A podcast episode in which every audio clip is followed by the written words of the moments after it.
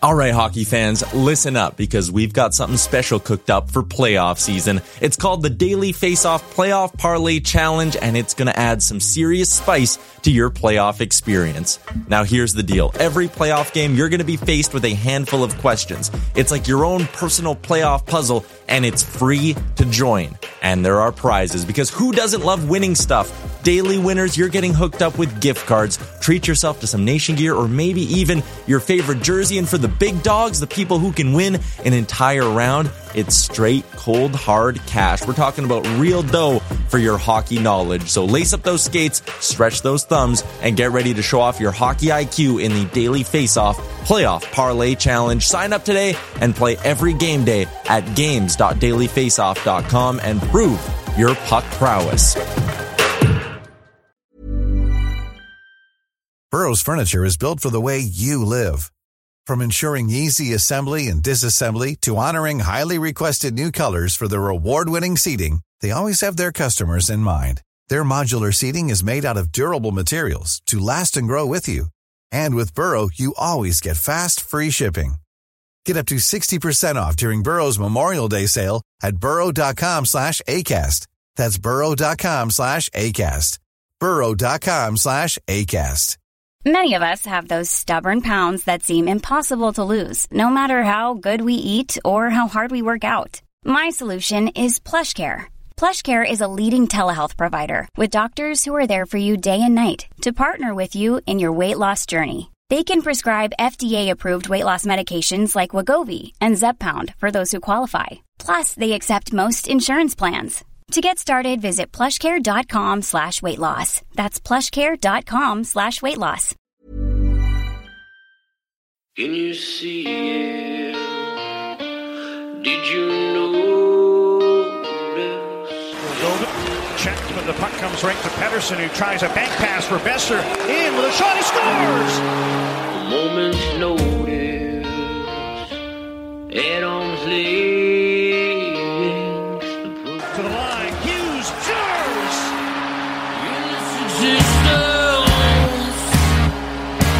Take you to the sun. First career N H L goal. Quinn Hughes makes it one nothing. Quinn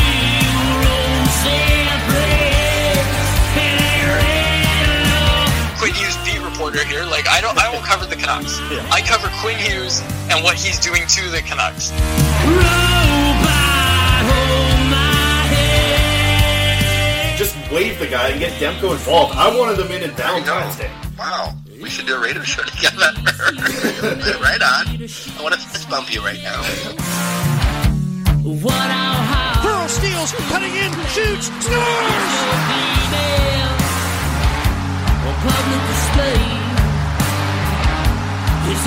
They slayed the dragon! Don't waste all the good stuff on the off-air. Let's go.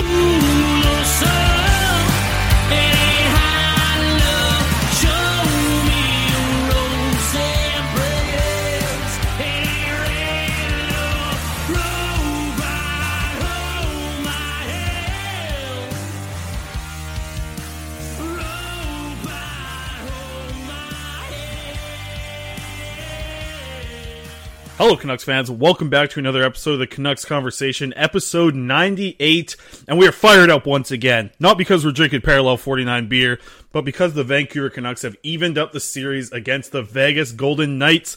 I got Vacation Quads on the line. I believe this will be the last time Vacation Quads makes an appearance on the podcast. So before we get going, Quads, your review on Crown Apple. Fantastic. With a little seven up, as you suggested. Wonderful. And my friends actually have not, they hadn't, hadn't tried it before, and we had it on that maybe third night, and they were loving it. So we, we finished all the seven up. We've got a little less than half of the Crown remaining, so we might have to make a run to a corner store, grab some more seven up, but we were we were doing a couple shots just by itself. You know, it burns Ooh. your throat a little bit, but, you know, it was fine. That's good. Well, I'm glad that David Claudrelli here is on the line with me to break down this Canucks game that we just saw, because you know what, Quads? First game was tough to watch, man. I don't have to tell you that. I don't have to tell the listeners that. But we knew that that was a horrible game for the Vancouver Canucks. That wasn't the game that they had to play to stay in this series. They come out in game two after a five two shellacking of the Vegas Golden Knights. A big game from Tyler Toffoli, a big game from Elias Pettersson. Um, and I kind of want to just start right there. How much better does this Canucks top six look when you have Tyler Toffoli in the lineup? Much better. You know I'm a Louis Eriksson truther, but Tyler Toffoli is a big upgrade on Louis Eriksson. Here's the thing I see with this team. You know, we watched them against the Minnesota Wild. That first game against the Wild was abysmal, right? There was people... there was just so many people saying, wow, this Canucks team is not going to even compete against the Wild. And if you watch that first game, if you go back and watch it, it would appear that way. But they totally came back. They came back in the series. We know what happened. We look at the Vegas series, same sort of thing. You can't even compare what the Canucks did last night against what they did in game one against the Vegas Golden Knights. That was... The, the comparisons just aren't there because they didn't even look like the same team out there. And I mean, you know... It was it was really nice to see that they weren't focusing too much attention on Reaves, and when I say they, I mean the Canucks and the broadcast, because Reaves was, you know, he was chirping a lot, whatever. You know, we see Drance's tweets talking about what the players are saying on the ice. You know, it's not very friendly stuff, but Reaves is not really a difference maker in this series. You know, he was good in game one, he helped them out, but in terms of puck possession, everything that, you know, actually matters on the score sheet, Reaves just wasn't there, and sure, he was a distraction, but again, like, it's not like Reaves is pairing or matching up against Elias Pettersson, Quinn Hughes, right? Like it's he's he's matching up against Antoine Roussel, and I mean, right. You're not really worried about that. If Reaves is all of a sudden taking runs at Pettersson and Hughes, you're a little more like, okay, like what's going on here? But why don't you put Reaves out there? Why don't you watch what happens if you put Ryan Reaves out there against Elias Pettersson and Quinn Hughes? Because it's going to be a lot of what we saw Elias Pettersson do to Robin Lehner, and that is deking people out of their jock straps. Absolutely, and I think that that was, you know, looking at that matchup where the fourth line is going up against the Vancouver Canucks fourth line, you're seeing the Jay Beagle line, Tyler Mott, and Jake Vertanen, who, by the way, played quite a few minutes tonight uh, as a trio. I mean, they played the third most consistent minutes out of all the lines that played together at five on five, and I'm starting to think that that line is kind of going to have to be the one that matches up against that Reaves line, and that Reaves line was uh, actually pretty good at controlling play in the offensive zone tonight. Uh, I think Chandler Stevenson and William uh, Carrier, or Carrier, however you say his name, uh, both of those players are fast, man. Like, they can definitely get in and compete on a on a forecheck, and then yeah, Ryan Reaves is a guy who's going to talk a lot. Um, and though you know the broadcast has been going a little bit crazy for Ryan Reaves for sure, uh, we haven't really talked about that very much. But you know what? Like to a certain point, they you know to a certain degree, they they actually do have a point. You know, when Ryan Reaves is on the ice, you know, as the biggest heavyweight in the league. You know, he, he might not be an analytics guy, but he, you know that he's on the ice when he's on the ice, right? You have to be aware of it, unfortunately, because of the physicality that he brings to the game. Like, you have to be aware of that. But at the same time, I think you should be able to be aware of that he's on the ice and he's not a great player defensively, you know? And maybe that's something you can take advantage of with that fourth line. And maybe that's why Jake Vertanen slides in there, because, you know, if Jake Vertanen flies down the wing on Ryan Reaves, there's no way he's keeping up yeah, with Jake. Exactly. And he, if he gets behind one of those defensemen, I think that's the problem with the Vegas Golden Knights for me. The, the hardest thing to beat is not their defense. Like, their defense is beatable for sure, especially in their own zone. Like, they move the puck well, but in their own zone they're beatable. But the thing that's going to hold the Canucks back from scoring goals in this series is the five-man defense group that you're going to see when they're in their own zone. Like, they have some of the best defensive forwards in the N H L, and when you put those guys, you know, rolling four lines, they're going to control a lot of possession just because of how good that forward group is defensively. Because honestly, the defense core doesn't really worry me that much from the Vegas Golden Knights. It's all about the forwards to me. Yeah, you're absolutely right, and we see it with the Markstrom, the Pacioretty line. Like, that's a line that can play well in its own end, right? And I mean, that's that's what Vegas is putting out, and I mean, that's a good line. You see them on the power play even. Like, their power play is really dangerous, which is why it was really frustrating to see how bad the refs were once again. Yeah. And I think it was Steve Kozari uh, again, and I think that was the last one we complained about on this show. You know, uh, you know, I, I know you want to talk about the defense, but I really want to talk about the refs. Like, There, there needs to be media availability for refs. Like, explain your call. At least, oh man, I'm just going to ramble on about refs, which is something I don't like to do. But on that call where Besser flips it out, goes off the glass, and, you know, the puck clearly changes direction, it goes out, right? I know it's, uh, for whatever reason, it's not a reviewable play. You know, that's a flaw by the league. It's not the ref's fault, whatever. At least look up at the Jumbotron. You see how many screens are in the Edmonton bubble, like in Rogers Place right now? Like, I've never seen so many freaking screens in my life, and they're not allowed to use them? Like, why can't they look up and see, oh, well, there's a change in direction? Like, they have to talk to each other, and not one of them looks at the screen that's flashing the replays everywhere. Like, I, I just don't get it. I, I don't get why you don't want to make the right call, and you're like, no, it's the integrity of the game. The the refs really need to make the call by themselves. Like, why not give them that help if it's there? We have so much technology now. Why not give them the help if it's there? It's just, it doesn't make sense to me. And then even that Vertanen penalty, or sorry, the one against Vertanen where they get into it, he pulls off, uh, I think it was Tuck's helmet, and then Tuck goes after him. He yeah. gets four, Vertanen gets two. I mean, Tuck was throwing punches, that's probably why, but even then, like, it was just like, I don't know, I, I found a lot of the calls in the last series questionable, the one against Minnesota questionable, and now, I mean, it, it looks like not much has changed, and you just kind of, like, scratch your head a bit. I don't know. Yeah, I think um, some of those penalties, and you see the way that they're called, and I think you look at it the when they're called in the games. Um, that one against the boards, obviously that's the wrong call. That's... That's something that I'm sure that we're going to hear about in the offseason. Like, that's going to be a rule that gets changed. That's going to be something that you can review in the future.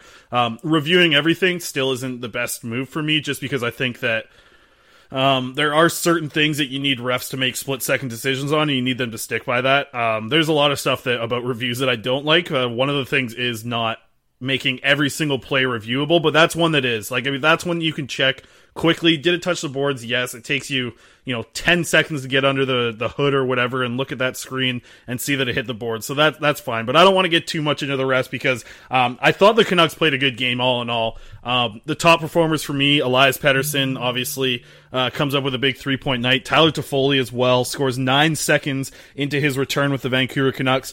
But as good as those two were, Quads, was Jacob Markstrom the best of the bunch? You know what? I think it's either Pettersson or Markstrom, man. And, you know, you and I have had the M V P debate many times on this show. Without either of those guys tonight, there's no way the Canucks are winning. And, I mean, what can you say about Jacob Markstrom, right? Just staring down shots. Again, this guy is an elite goaltender. You and I have been saying it for so long. Like, he's legitimately, he could be a top two goaltender in the league, and he's not even up for the Vezina. That's another conversation, but we know Jacob Markstrom's a good goaltender. You know, Kevin Woodley gave me that stat. He didn't allow one clear sight shot all season long, and I know he allowed like three or four against Minnesota, but what a clear clear sight shot is, is anytime that the shooter had a second, like an actual second, to look at Markstrom and the puck. He had the puck on his stick, and Markstrom had a time to get set. He had a second. Markstrom didn't allow one of those, and he was the only goaltender in the league who didn't allow one of those. And I know, you know, we talk about that Minnesota game. He collapsed a bit, but the Canucks pulled it out. Doesn't matter. And I mean, this this is an elite goaltender that we're looking at, right? And I mean, tonight he sets the sets the record. He either tied or passed Kirk McLean for most postseason games with thirty plus saves or more. You know, that's a testament to how many shots the Canucks defense bleeds. But the point remains, like, Jacob Markstrom's holding them in these games, right? Like, without Jacob Markstrom, there's no way that the Canucks are winning this game. And I mean, you know, the same can be said for Elias Pettersson. The guy's on an E L C. You, you, it doesn't get much more valuable than that. But man, uh, without either of these guys, I'm I'm scared to see what the Canucks would have done tonight. Oh, one hundred percent. And, you know, like, I, I look at what Jacob Markstrom's able to do. He makes thirty-eight saves on the night, uh, facing forty shots. This is the type of thing that, that I've talked about all year long. I mean, if Jacob Markstrom can stay over over nine twenty for his save percentage, you know, and he was nine fifty tonight, that's when the Canucks wins. Like, the recipe for the Canucks to win these playoff games is very simple. You either get scoring from your top six, right? Like, you get a lot of scoring from your top six, or you get some scoring from your top six and, and then added scoring from the bottom six and good goaltending. Like, that's all the Canucks need to do. And if they win the special teams battle, then that's when you see them win by three, four goals, right? Like, that's that's the recipe for the Vancouver Canucks. That's simple like that. Like, but the problem is, you when you see a game like game one and then you see a game like game two, it just feels like you're getting a different Canucks team in this. So I don't know where the Canucks are going to come back in game three, but I think that when they when they go out there and they get a commanding win like they did in game two, for these young players, it, it's good for them to know that this series isn't going to go the way of a zero to five loss every single time that you go out there and skate against this great Vegas Golden Knights team. Like, the Canucks have it in them to win games. They just know this. They, you know, they they could have won this game five one if it wasn't for a late goal uh, from Pacioretty there, uh, and the, you know, adding an empty net instead of that Pacioretty goal. You're looking at a five one game. That's a pretty commanding win. Even a five two game is a big win for the Canucks. And I think getting that first win, now the series is on. You know, like, now the se- I'm glad that they got their best. I got. I'm glad that they got the win just in game two, because I really thought that after game one, this Vegas team could came out like could have came out in game two, played the exact same game, and then it would have been real big trouble. Like, this wouldn't have been a series till the Canucks are down two oh, and and you know, maybe they come out and win game three. But the fact that they were able to come back in game two and get a win and now make it a best of five series, I mean, you know, the Canucks are undefeated in best of five series so far. So I'm liking the way they're looking right now, and the fact that these young players now know that it's possible to beat the Vegas Golden Knights handedly. Like, they got to have a lot of confidence going into game three now, which is huge for this team, especially with the boost of Toffoli to the lineup. Yeah, and I mean, you know, you can't even pin that first game on Markstrom, right? But this second game, you know, there there was a lot of shots that he saved that could have been goals. And I mean, if he had let them in, you wouldn't have said they were Markstrom's fault. That's how good he was tonight. And I mean, when we talk about confidence, I mean, it starts in net, right? And I mean, you know, Pettersson's getting chirped a lot, whatever they're calling them, squirt. Uh, there was that very funny tweet from Roxy Fever. I won't read it on air, but you should definitely go look at it. Uh, they're calling him squirt. They're yelling at Hughes. They were yelling at Edler, which I found very, very, you know, funny at the end. Like, they were down. Um, I don't know what score was at that point. I think it was four one when Edler took that cross-checking penalty on Riley Smith. Mm. And they were yelling at him. They're calling him an old fart, whatever. It's just like, man, I, I just, I don't know. I, I don't like to read too much into that. I mean, I love that Drance is reporting on it and that he's talking about it. It's pretty funny, actually. It's pretty unique. But, you know, when it comes to confidence, I mean, you're throwing out chirps like that when you're down four one. I don't like it. I think the Canucks are very confident. I mean, we were worried about Elias Pettersson at times. We were like, oh, maybe maybe he'll be one of those guys in the playoffs. He just kind of goes silent, like a Johnny Gaudreau, whatever.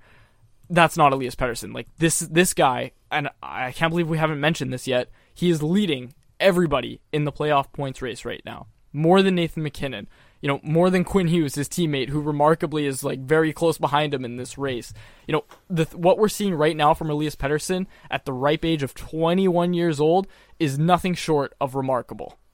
Right, and I want to continue that Pettersson talk a little bit, but also bring in the guy that you just mentioned there in Quinn Hughes. Um, Hughes has, you know, he's struggled in the first two games um, in this series. I thought, I, I saw him in game two, obviously struggled in game one. I thought game two, he wasn't that much better as well. I think that he's been struggling against his Vegas Golden Knights team. Uh, I I just looked at the numbers here. I mean, his Corsi percentage in game two, uh, he's on the ice for seven. Sorry, let me get this right. He's on the ice for eight shots for, while the other team gets twenty-one shots with him on the ice. This that's one of the worst Corsi numbers I've seen from Quinn Hughes, with a twenty-seven percent control of shot attempts. Are you worried that's very really much? Tough. Are you are you worried about this? Because it, you know, he's obviously getting a tough matchup. Uh, he played thirteen minutes of five on five tonight. You see guys like Troy Stetcher and Alex Edler playing much more time uh, in the zone. And, you know, just, just to give a quick shout-out to Troy Stetcher, I thought he played excellent tonight, uh, played just a shade under twenty minutes, um, and I thought he was, you know, one of the better Canucks in this game. But let's let's get back to Quinn Hughes, because what is it about him that worries you? Because I think for a long time, especially in the playoffs, like, obviously we were talking about how good Pettersson is. That's what Canucks fans are going to do, but I, I heard the conversations out there saying, you know, like, is Petters is is Quinn Hughes the better player out of Pettersson and Hughes? Um, and obviously Pettersson's been excellent right now and is proving that he's, you know, not only one of the best players on the Canucks team, but possibly one of the best players in the N H L at the points that he's putting up. Um, as for Quinn Hughes, though, like, what is it about his game that's worrying you a little bit? Because it seems like something's just, you know, something's a little bit off in these first two games against the Vegas Golden Knights. It's hard to pinpoint it, but when you watch and, you know, you line it up with the analytics, like, he looks just like a step behind. You know what I mean? Like, it almost looks like, you know, when he's out there, it just looks like he's not really up to speed. And I mean, he's moving his feet. It's not his skating. And it, it's hard to, it's hard to pinpoint it, because you just watch the game and you're like, he just doesn't look like Quinn Hughes, right? And I mean, it's hard to pinpoint. It really is. But he looked fine on the power play, I thought, which is like his bread and butter.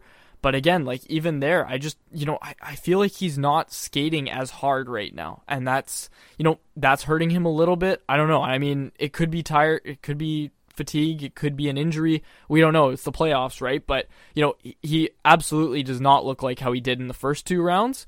Uh, and, you know, well, the play-in round, the first round, whatever. Um, you know, and now we're seeing, you know, everybody else kind of step up, right? And Stetcher has a big game. You know, Tanev's out there with him, has a big game. You know, Edler had a good game at five on five, took a few more penalties than maybe you'd like. But again, like, the the team is kind of stepping up. And I thought Jordie Benn had a good game as well. I'm not so worried about Quinn Hughes as much as I am, you know, I'm not worried about him as a player as I am like, wow, I hope he's not hurt, right? And I hope right. he's not trying to play through something that could affect him down the line, right? I, I really hope he's not playing hurt. You know, he probably is, he could be, but I, I'm not worried about him. You know what I mean? Like, I think if he's healthy, he's not playing how he is right now.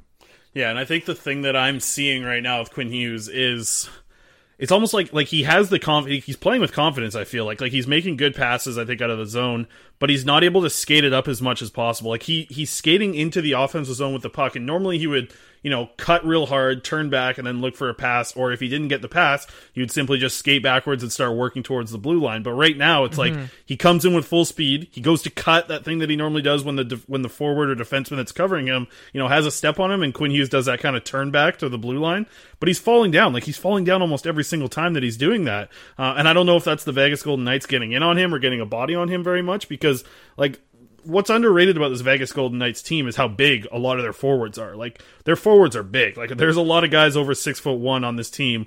Uh, and if those, if you're leaning a body on Quinn Hughes, then, you know, it, it obviously means something on a guy that has a stature like Hughes.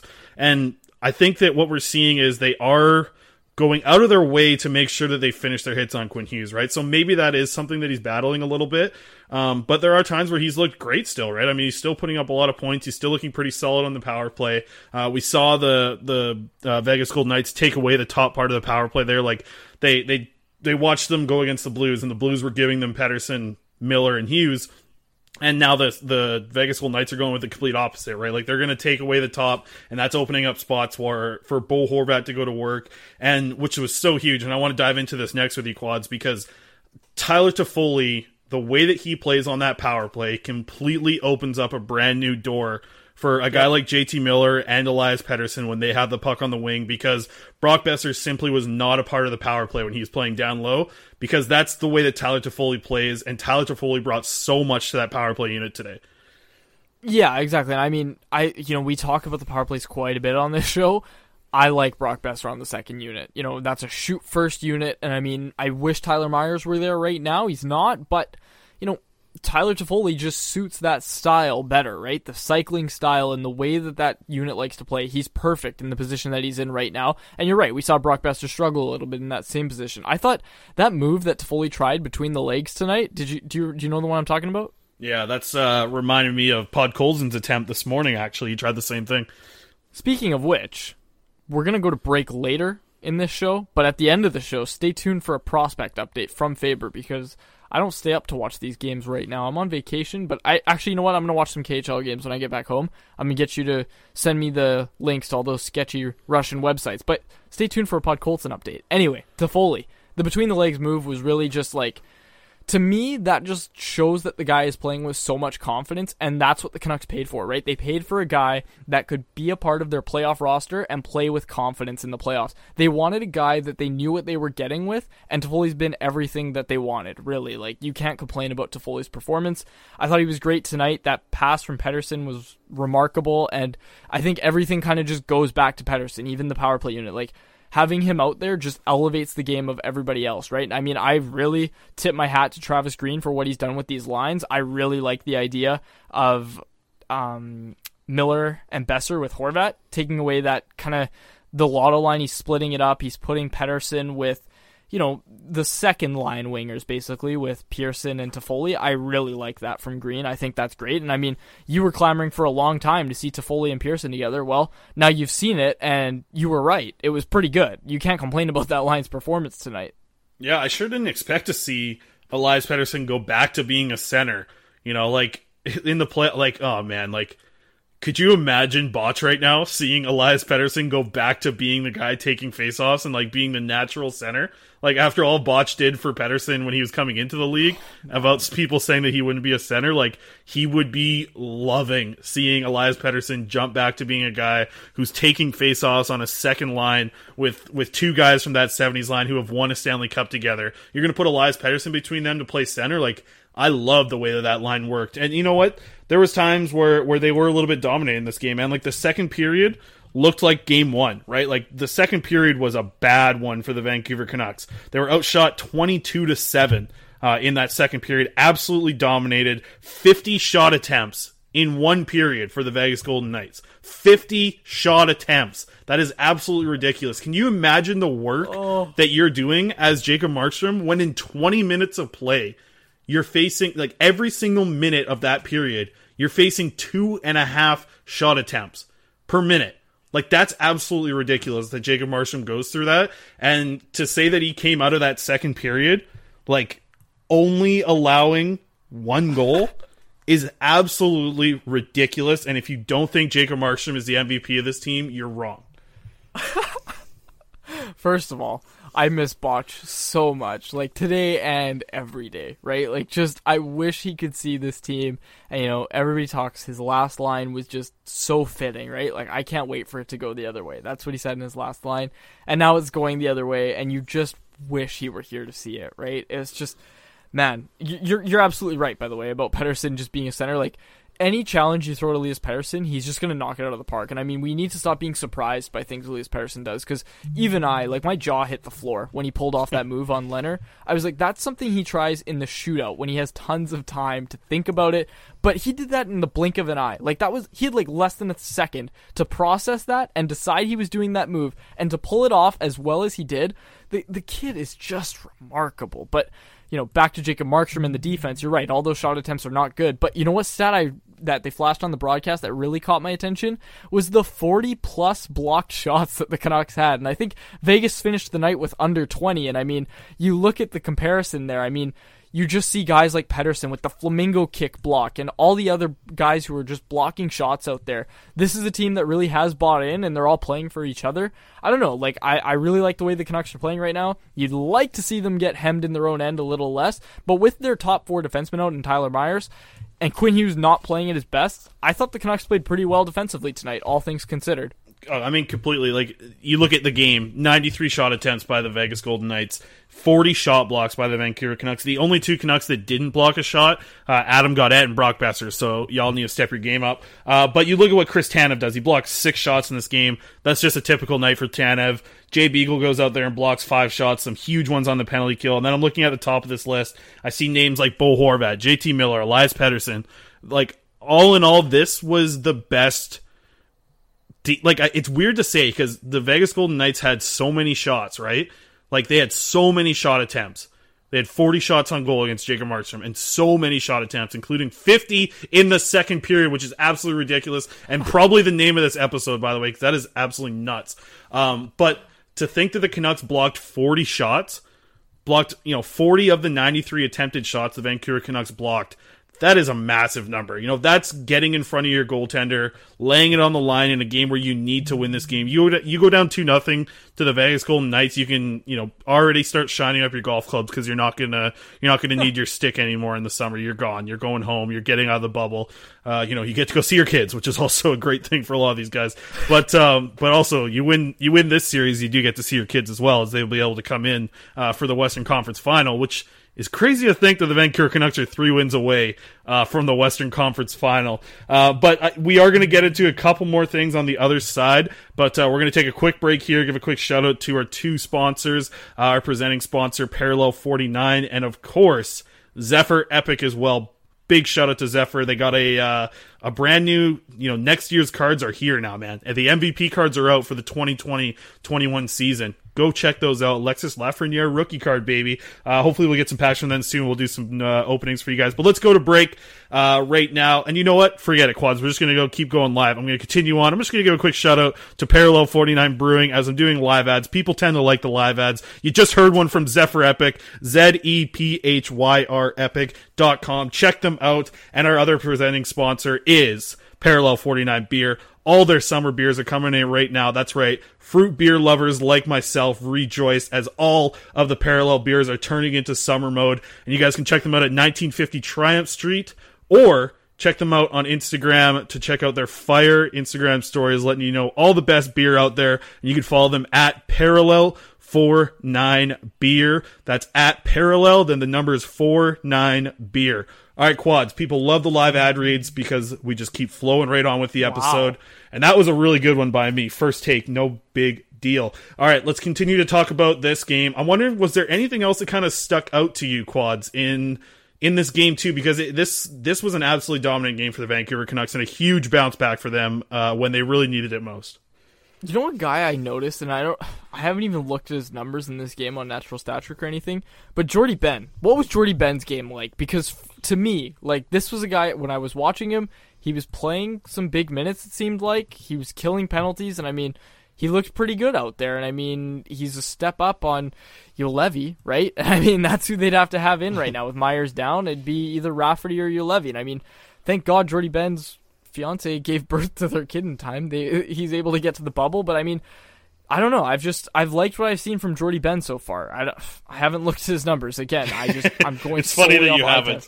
Uh, so yeah, he passes the eye test for sure, and I think that's something that Jordie Benn's always going to do. Uh, he was on the ice for one shot for and eight shots against. Uh, his Corsi numbers were he oh. controlled twenty percent of the shot attempts. But like honestly, Quads, you're right though. Like Jordie Benn, um, I thought this was one of his worst games that he's played in actually. But I think that you know you watch him in game one, and I thought he was actually pretty good. One of the better defensemen. I think I gave him the top performer uh, when my Canucks Army report came out for wow. what he did in game one, because I thought that that was the only one that you know did anything was that third pairing. Um, but looking at what Jordie Benn's able to do, he steps in. He's a seventh defenseman. He's covering for Tyler Myers, who. You know, you saw the boost that, that Tyler Toffoli brought to the team coming back healthy.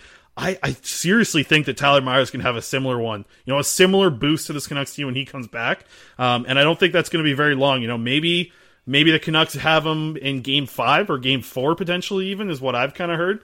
Um, so we will see what happens with Tyler Myers and if he comes back or not, and if you know what kind of impact he can make for this team, because I think he can make an impact that's similar to what we see um, from a guy like Tyler Toffoli, because Tyler Myers is going to be able to go back and play in your top four, and then you move to you know Troy Stetcher, who's had a really good series, moves down to that third pairing again, and you're really getting back to having a good you know a solid defense core. I think uh, when you're moving forward with that guy. Yeah, I mean, you Troy Stetcher has the ability to step up and play in the top four, but you you don't want to play with fire for too long, right? Like, we saw Stetcher have a weak game not too long ago. And, I mean, when Myers comes back, who goes out for you? Is it Fantenberg or is it Ben? If I'm Travis Green, and I'm trying to think what Travis Green's going to do, because you know how much I like to do that instead of giving what I think should happen, you know, if tra- if if Travis Green makes this decision, and Nolan Bumgarner, whoever goes into it, the coaching staff, to me, I think that they're going to take out Fantenberg, and it's going to be Ben and Stetcher back on a third pairing. What yeah. do you think? I mean, here's the thing. Jordie Benn plays his best hockey when he's on the right side. He's currently playing on the right side. Um, and I just I don't know if Green goes away from his original decision to have Fantenberg as the guy that's going to you know roll as that as that third pairing left side guy. I don't know if he's going to go away from that. Um, I don't know if Ben's game has been hmm. that much better than Fantenberg's that you would have to say that Ben needs to play over him, because honestly, Fantenberg's been pretty good too. Like he, I think he was really good yeah, later later on in the Blues series. I thought he was really good. He maybe hasn't stuck out as much uh, as Jordie Benn did in Game One as being one of the guys that was actually playing pretty well uh, against Vegas. But I, I didn't think in Game Two that Ben was that much better than Fantenberg, and I don't think Green would go away from uh, you know a pairing that he worked throughout the playoffs in Troy Stetcher and Oscar Fantenberg. So though I, I like I get where you're coming from, and I think if Jordie Benn was like. If he was just being a little bit more physical and like wanted to drop the gloves against somebody hmm. and like, you know, just take, you know, drop the gloves and take a go at one of these Vegas guys when they start to chirp too much, you know, like if Jordie Benn was playing that type of game, I think that we would be having a different conversation, because he brings something to the lineup that, you know, that also a guy like Zach McEwen does, right? But there's just not a spot for Zach McEwen right now. Um, Jake Vertanen, I guess, is your next guy up to drop the gloves, it seems like, which is too bad uh, for the Canucks. Uh, but I think that Jordie Benn, like if he played that role, then there is a spot for him over Oscar Fantenberg on this team. But for me, I don't see Green going away from Fantenberg on that third pairing for Jordie Benn to hop in. Fantenberg would be my pick, but I just have a feeling Travis Green really loves himself some Jordie Benn. Like, I, I don't know. I, I, I mean, you're. It's obviously going to be Stetcher on the third pairing, so you'd be moving Ben back to the left side. We know how much he likes that lefty-righty thing, and I think it might be killing Green right now to have Ben on the right side, but he's performed well. I, I don't know why he performs better on the right side. And, I mean, I asked him this at the first training camp this season, and I asked, like, do you prefer the right side? He's like, no, it literally makes no difference for me. Like, none. It makes no difference for him. And I just, I don't I don't get that personally, but, you know, if it works for him, whatever. And, I mean, I, I didn't have the confidence at the time to say, hey, did you know that your numbers technically are better when you're on the right side than the left side? Didn't ask him that question, but I, although I do regret it, you know, I, I can really see Travis Green scratching Fantenberg and putting Ben in, but to me, like, Fantenberg's been the one that's played better throughout the playoffs. And again, you're going back to a pairing that you've already tried with Fantenberg, Stetcher, and who knows what's going to happen when you put Jordie Benn and Troy Stetcher together, right? Like, you're already comfortable with Fantenberg, Stetcher. They got you through the Saint Louis series. They got you through the Minnesota series. You're going to be comfortable with that third pairing. So, I mean, I think that might make Jordie Benn the odd man out. I don't know, like... I don't know, I, I stand by it that I think Travis really loves himself some Ben, so we'll have to wait and see. But if it's my pick, it's Fantenberg. Yeah, um, I, I'm sitting in that boat. I, I think that Green goes with Fantenberg too. So uh, we'll see uh, when Tyler Myers does return. That's going to be a big add to this team. Uh, but we're, we're not going to be going on for a super long episode today. Um, I've I'm going on vacation uh, starting tomorrow. I've got one of my best friend's weddings to attend. I'll be emceeing that. Um, and Quads is just kind of wrapping up his vacation now, but w- without giving away your location, Quads, how's it been for the last couple of days of this vacation? Let the people know uh, what you've been up to. Fantastic. And you know, you and I, well, you need this too, because you're going to you're going to the wedding, which is great. But I really needed this right before school starts. Like, you know, this is going to be hell when we go back to school. Like eight classes, eight classes a semester. It's going to be yeah. ridiculous, and you and I are going to be in this together, so it's going to be pretty funny because neither of us can quit. If one of us drops out, we both have to drop out, so we can't drop out is basically what I'm saying. So this is this was a great trip for me. I really, really enjoyed it. Went to the beach today, got nice and burned on my thighs, my really, really white thighs, so a little tanned all throughout now. Uh, got got a little more color today. Uh, it was, yeah, I don't know. It's, it's, it's been fantastic, and yeah, like you said, the crown's been flowing, uh, the claws, I have one claw left, so... Going to slam that back before I get back on Friday, and I'm really excited. I'm actually going to go to Pasta Amore probably on Friday night with my brother. Not really sure though, so we'll see. But that was where I went right before I left, and that's probably where I'll go right when I get back. What's um? I sent you a Snapchat today from Olive Garden. Um, I'm going to give oh. my thing on Olive Garden before you go off because I know you want to. But um, the breadsticks and the soup for free at the start. That is awesome. You get a lot of breadsticks. They're pretty solid. I bought some um some five cheese marinara to dip it in. Overall, pretty solid. Obviously, nowhere close to the level of Pasta Amore, but I left there with a huge portion because I ate. We split about fifteen breadsticks throughout the, the meal, or maybe maybe close to twelve. But I mean, like, you get the free breadsticks thrown in front of you, you got to eat them, right? So we ate a lot of the breadsticks. Um, they wow. had raspberry lemonade, which was, uh, you know, you know me and my lemonade, Quads. The people know wow. I'm obsessed with my lemonade, so I had a few few too many raspberry lemonades. Um, and I'll tell you what, man, it, it came to about fifty-one bucks, you know. sixty something after a tip, and we had a good amount of leftovers. We still have some leftovers right now, but I want to hear it from an Italian point of view. Um, how does it stack up compared to Domino's Pizza? I, okay, first of all, Domino's is good in a pinch, but Olive Garden, first of all, I'm still reeling over the fact that in one of the tweets you put out about Olive Garden, you said when you go to a nice restaurant like Olive Garden. Olive Garden's not a nice restaurant, Chris. It was it's, fine, dude. It was nice in there. It's not a nice restaurant. Like, you don't classify it a nice restaurant. Like, that's like people be like, oh, when I when I go out to a really nice restaurant, like Cactus Club. It's like, that's not a nice restaurant. Like, that's okay, like, yeah, it is. Cactus Club's a nice what? restaurant. No, it's not a nice restaurant. That's like, yes, it is. No, no, it's not. You don't have to dress like formal to go to Cactus yeah, but Club. Do you, or, like, you don't go in with a sleeveless shirt and basketball shorts to Cactus Club. Some unless you're do? unless have yeah you unless you're there? Shane O'Brien potentially. Um, have you seen but... some of the stuff falling through the door there? You go to the Keg. That's a nice restaurant. The Keg is a nice restaurant. Olive Garden, Cactus Club, you know, Browns, whatever. Actually, I'd say Browns and Joey's. Those are those are on different levels. Maybe not Browns, but Joey's. You know, we went to Joey's. That was a little nicer. But even then, you see people just stumbling in, whatever the hell they woke up in. They're wearing that. I mean, that's not a nice restaurant. Like, the Keg is a nice restaurant. Yeah, in my defense, or in your defense, I was wearing a Canucks combo tee uh, and basketball shorts in Olive Garden today, so it's not like I was dressed up. But you know what? They had nice, nice rustic windows. Uh, you know, oh, big, wow. old, big kitchen. They had a wine menu. Like, it was, you know, it wasn't, it wasn't like goddamn Arby's, which I would have been fine with as well because I love Arby's. But uh, it, you know, it wasn't no fast food. It was nice. You sat down and had a meal. That's a nice restaurant. There's no. There's, you know, you don't have to be so picky. Like, is Pasta Amore not a nice restaurant? Because we've gone in there wearing shorts all the time. It's night. Okay, so it's, with Pasta Amore, it's a little different. When you're going at lunchtime, you can wear whatever. But when you're going at night, that's dinner. You have to go in better attire. Like, we can go when at, in the day, whatever. People are working, whatever. You, you, you know, you see construction workers eating there. They don't care. But when you go at night, you, you know the vibe in there is different. You and I have been at both night and during the day. You can't tell me that the vibe isn't different and that you have to dress a little nicer. It, it's a it's a fairly nice restaurant. I wouldn't consider like it to be a nice restaurant, quote unquote. Like, I don't know. It's just, it's a restaurant. I mean, where where's your bar? Like, what's a what's a okay restaurant? Like, what's what's below nice for you? IHOP.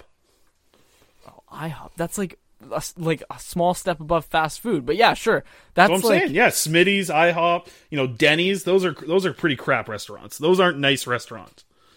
Yeah, but like, yes, if but again, no, just... hear me out. If you were to go to Olive Garden, right, and yep, you're yep. wearing and you wore like, you know, not even a suit, just like a nice long sleeve shirt and a pair of black slacks, you wouldn't look out of place. If you went to IHOP and you were wearing like a long sleeve dress shirt and, you know, dress pants and a belt and you got a briefcase, like, you look out of place at the IHOP, but you don't look out of place at the Olive Garden. So I'm saying it's a nice well, restaurant.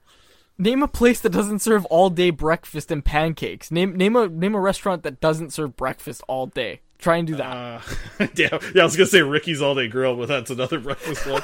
um, I think that, like, you know, what's a restaurant? So I need to think of a restaurant that that's a more yeah. dinner one.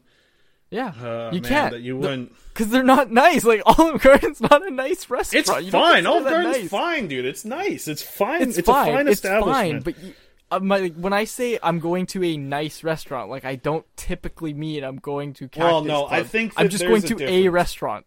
No, there's a difference between nice and really nice. Like, you, like, you know, the Keg's a real nice restaurant. You know, I'm not going to go out and say the Olive Garden is a really nice restaurant, but it's a nice restaurant. Sure. Is all I'm saying. I think I that there's there's a here. difference in that. Like, I don't know. It, it's a fine establishment to go for dinner. Like Red Robin, you go go. That's a place where you, you know, that's not a nice restaurant. You know, that's not fast food. You're sitting down, you're getting food, you're getting drinks, but that's one that you go, you can wear a sleeveless um, shirt with an American flag on it. Like, you don't have to worry about, about dressing up. But if you were to go to a Red Robin all dressed up fancy, like, you look out of place. I'm I'm gonna I'm I'm gonna say that you could wear the exact same thing to Red Robin as you can Cactus Club. Like, you, you totally could. They have a wine menu. They got a big kitchen. That was your criteria for why all of yeah, but nice. no, Cactus Club's like a well, like maybe not now, but Cactus Club is like, at times it's like a bar though too, right? Like, you know, you go up to this the bar, you, you're mingling. Like, that's, I feel like that's a different environment too. But like, I don't know, like a Montana's is a, is like somewhere that's, you know, like, is Montana's considered a nice restaurant? I, I don't know. I, I like is I Montana's nicer? Montana's. Is Montana's nicer than than Olive Garden? I don't think so. I think Olive Garden's above Montana's for how nice it is. I think that Olive Garden had, you know, solid food, and the, you know, the menu was made perfectly. They give you all that free stuff at the start, and then you you get to your meal, and you're probably taking home a bunch anyway. Okay, I think we spent enough time on this. Um, yeah, why don't you give an update on Vasily Podkolzin? I don't think people want to hear us talk about food anymore. Anyways, some yeah, something that people uh, I've been getting D Ms about, and a lot of people have been praising it. I've even seen a little bit of praise on Reddit, which is something I don't get obvi- uh, often. But uh, shout out Reddit, I'm always lurking on there. Um, people want to hear a little bit more updates about Vasily Podkolzin, and Quads, you and I talked about it earlier, and, and also Nils Höglander and other prospects as well. Uh, potentially Nikita Tryamkin, depending on how Quads is in a mood. Um, but but. You know, instead of me cutting in before the end of episode uh, of every episode and saying I want to talk about Podkolzin, um, I just want to touch on. We're going to do this at the end of every single episode, because now that, you know, he's cranking up uh, the preseason action, it's there's games every couple of days for these two, um, and I just want to give updates on everything. So I decided to start tracking uh, the Corsi percentage of Vasily Podkolzin, which, you know, I can't believe I wasn't doing before. Because this is, you know, this is something that I can do, and these stats are going to be very valuable. So coming out of this game that he played today, it was against Kunlun, I believe is how they say it. Um, it's, I believe it's the only Chinese.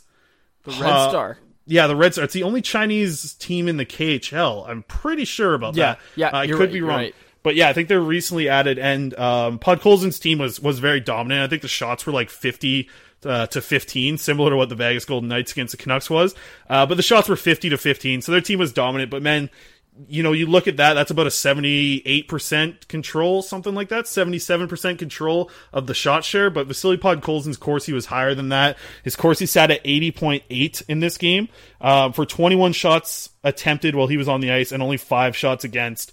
Um, he drove in again with that power move. Uh, you know, he puts his head down. He rolls oh, past man. the defender. He leans down. It's everything that you want Jake Vertanen to do, but it's coming out of this Russian kid in Vasily Podkolzin. And, and like, I don't know how to say this, um, in a way that doesn't make me sound like a fanboy, but like every single time that I get to watch this kid play, there's one or two plays where I'm just like, wow, he is going to be a very good N H L top six player. You know, like there are things in his game that stick out so hard. And if he comes with that mentality that he's bringing right now, because I think the way that he's playing in the K H L right now is like, I should be the guy on that power play unit. I should be the guy playing in yep. top six. I should be the guy killing penalties.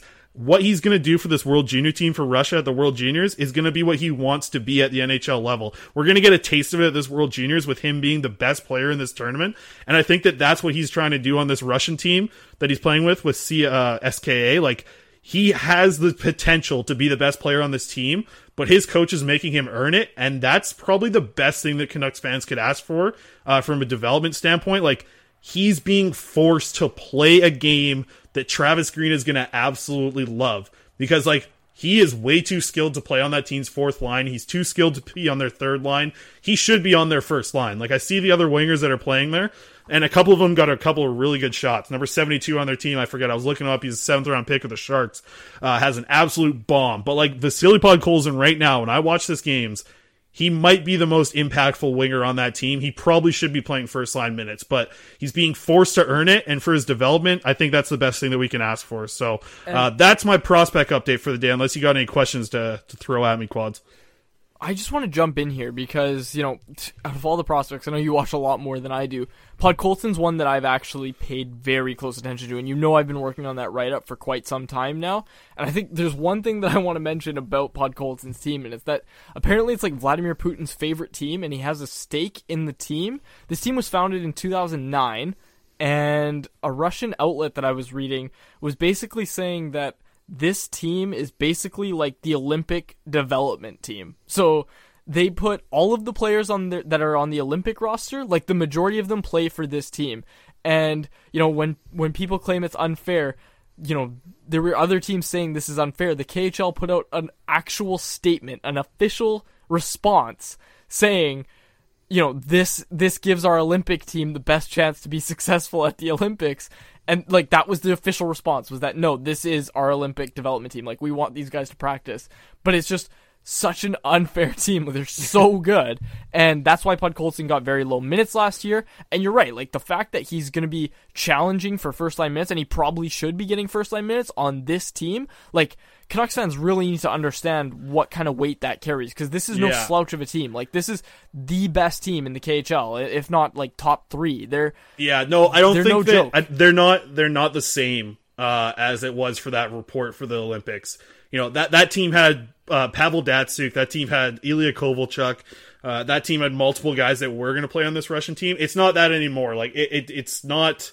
Um, it's not loaded with the top stars anymore. Like you look at some of their captains, their captain's like a second, you know, a second line right winger who who's not the greatest scorer. The, their best player, like I mentioned, it's probably this number seventy-two guy who I've never even really heard of, but he, you know, maybe he's a guy that plays on the Olympic team. But, um, you know, Podkolzin got to work his way up to the third line uh, in today's game. And I thought that was a huge boost for him, because he earned that, right? And I think that him continuing to earn that is huge. And the only thing that freaks me out, man, like they had it today. They've had it in the past couple of games with people in the stands. They just had a death in the K H L due to COVID uh, this past weekend. Um, you know, uh, yeah, an athletic trainer, I believe, you know, passed away from COVID nineteen. Um, there's been four games in a row now uh, as of the, when the, the day that this podcast comes out.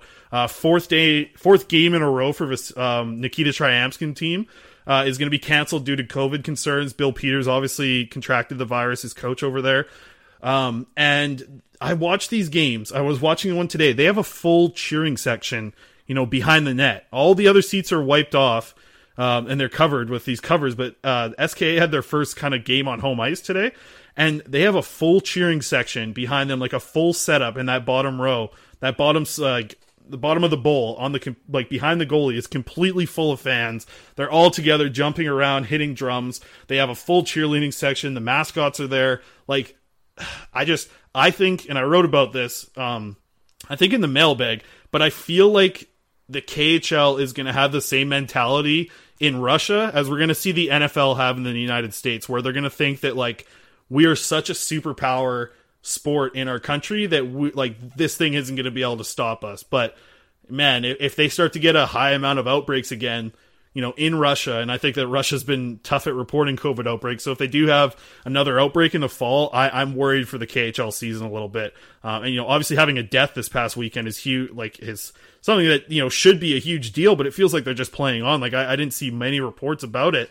Um, you know, I, I heard it from a Finnish reporter, actually, is how I found it. Like I didn't see anything from any of the teams. So I, I, I just, I worry that they're going to approach it as, you know, we're the goddamn K H L. We're in Russia. We're fine. We're too strong for this. And I, I just hope that doesn't come to bite them in the ass, you know, because that could, you know, it could affect a lot of people's lives.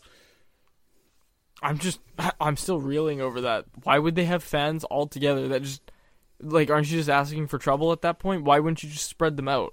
I don't know. I don't like, know. That didn't make sense. At, yeah, it doesn't make sense at all. And I mean, you know, when we when we look at ways that, okay, how could fans potentially get back at Rogers Arena in January? Say there's no vaccine, whatever. You know, there's so many variables.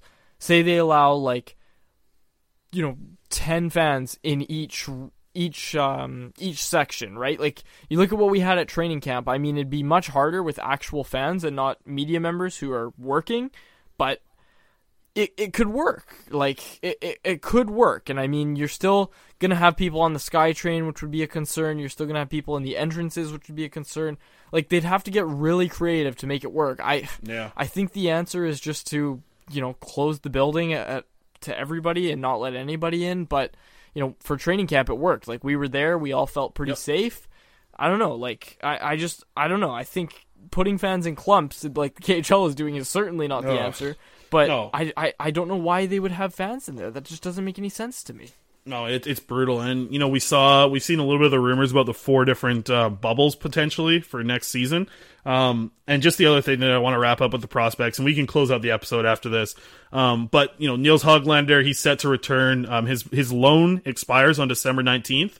Um, you know, could be a nice little Christmas present for them. Um, Vasily Podkolzin's season can potentially go as long as the end of April. So if the N H L starts up um, in, say, late December, early January, I mean, you're only four months away from Vasily Podkolzin joining your lineup, and you're you're potentially slotting Nils Höglander right in there. Um, so a lot of people are asking, when are we going to see these two kids? You know, four months in, let's say they're playing, you know, fifteen games. That's that's kind of like a trade deadline acquisition if you can get uh, Vasily Podkolzin onto your team after his K H L season expires, potentially earlier, right? I mean, if if his team, you know, they, they aren't the best team, I don't think, in the K H L this year, but they are one of the better teams. So maybe they go on a run, maybe they don't. Um, and yeah, he could be back here pretty soon. Um, but anyways, I've got a wedding to do. I've also got uh, a Podkolzin game to watch tomorrow, right before I go to drive to the ferry. So uh, I got to get up early. Quads, I know you want to get back to vacationing. You've uh, you've cleared out the house that you're in and stuck all your friends in a car, apparently, because yeah. Quads is the, the Quad Father strikes again, uh, strikes with a strong fist once again, uh, and kicks everyone out of the house. But um, oh. you're wrapping up your vacation time here. Um, and I hope you keep to enjoy it, man, because yeah, you, you definitely deserve it. You've been doing a lot of work, uh, with the editing, uh, not of the podcast, cause you never do that, but editing the articles at Canucks Army. Uh, obviously you've been putting in a lot of work there. Uh, so you deserve this break. And, I, and I'm glad that you found a liquor that you enjoy, man. I'm really happy that you're enjoying the Crown Apple, cause I knew you would. Yeah, I, I appreciate it. It's good to have a friend like you for sure. You helped me out a lot there. Absolutely. All right. Well, I think we'll wrap it up there unless there's anything else you want to close out. Normally I cut in with something at the end, Quads. You got anything to cut in with? Wait, I got a prospect update. No, I don't. It's all good. Yeah, this is a great episode, Chris. Right on, man. Well, we'll wrap it up there, folks. Uh, yeah, we were planning on only going for thirty minutes. We're we're closing in on fifty now. Uh, fifty plus, I guess, with the intro that everyone hates. I got to go unlock long. the car. Yeah, unlock the car. Did you even crack a window for them out there, Quads, or give them you know oh, a little bit of water? I, I really got to go. I really got to go. All right, well, we'll wrap it up there. Uh, for David Quadrelli, my name is Chris Faber. Thank you for tuning in to episode ninety-eight of the Canucks Conversation. Planning for your next trip? Elevate your travel style with Quince. Quince has all the jet-setting essentials you'll want for your next getaway, like European linen, premium luggage options, buttery soft Italian leather bags, and so much more. And is all priced at fifty to eighty percent less than similar brands. Plus, Quince only works with factories that use safe and ethical manufacturing practices. Pack your bags with high-quality essentials you'll be wearing for vacations to come with Quince. Go to quince dot com slash pack for free shipping and three sixty-five day returns. Mom deserves the best, and there's no better place to shop for Mother's Day than Whole Foods Market. They're your destination for unbeatable savings, from premium gifts to show-stopping flowers and irresistible desserts. Start by saving thirty-three percent with Prime on all body care and candles. Then get a fifteen-stem bunch of tulips for just nine ninety-nine each with Prime. Round out Mom's menu with festive rosé, irresistible berry chantilly cake, and more special treats. Come celebrate Mother's Day at Whole Foods Market.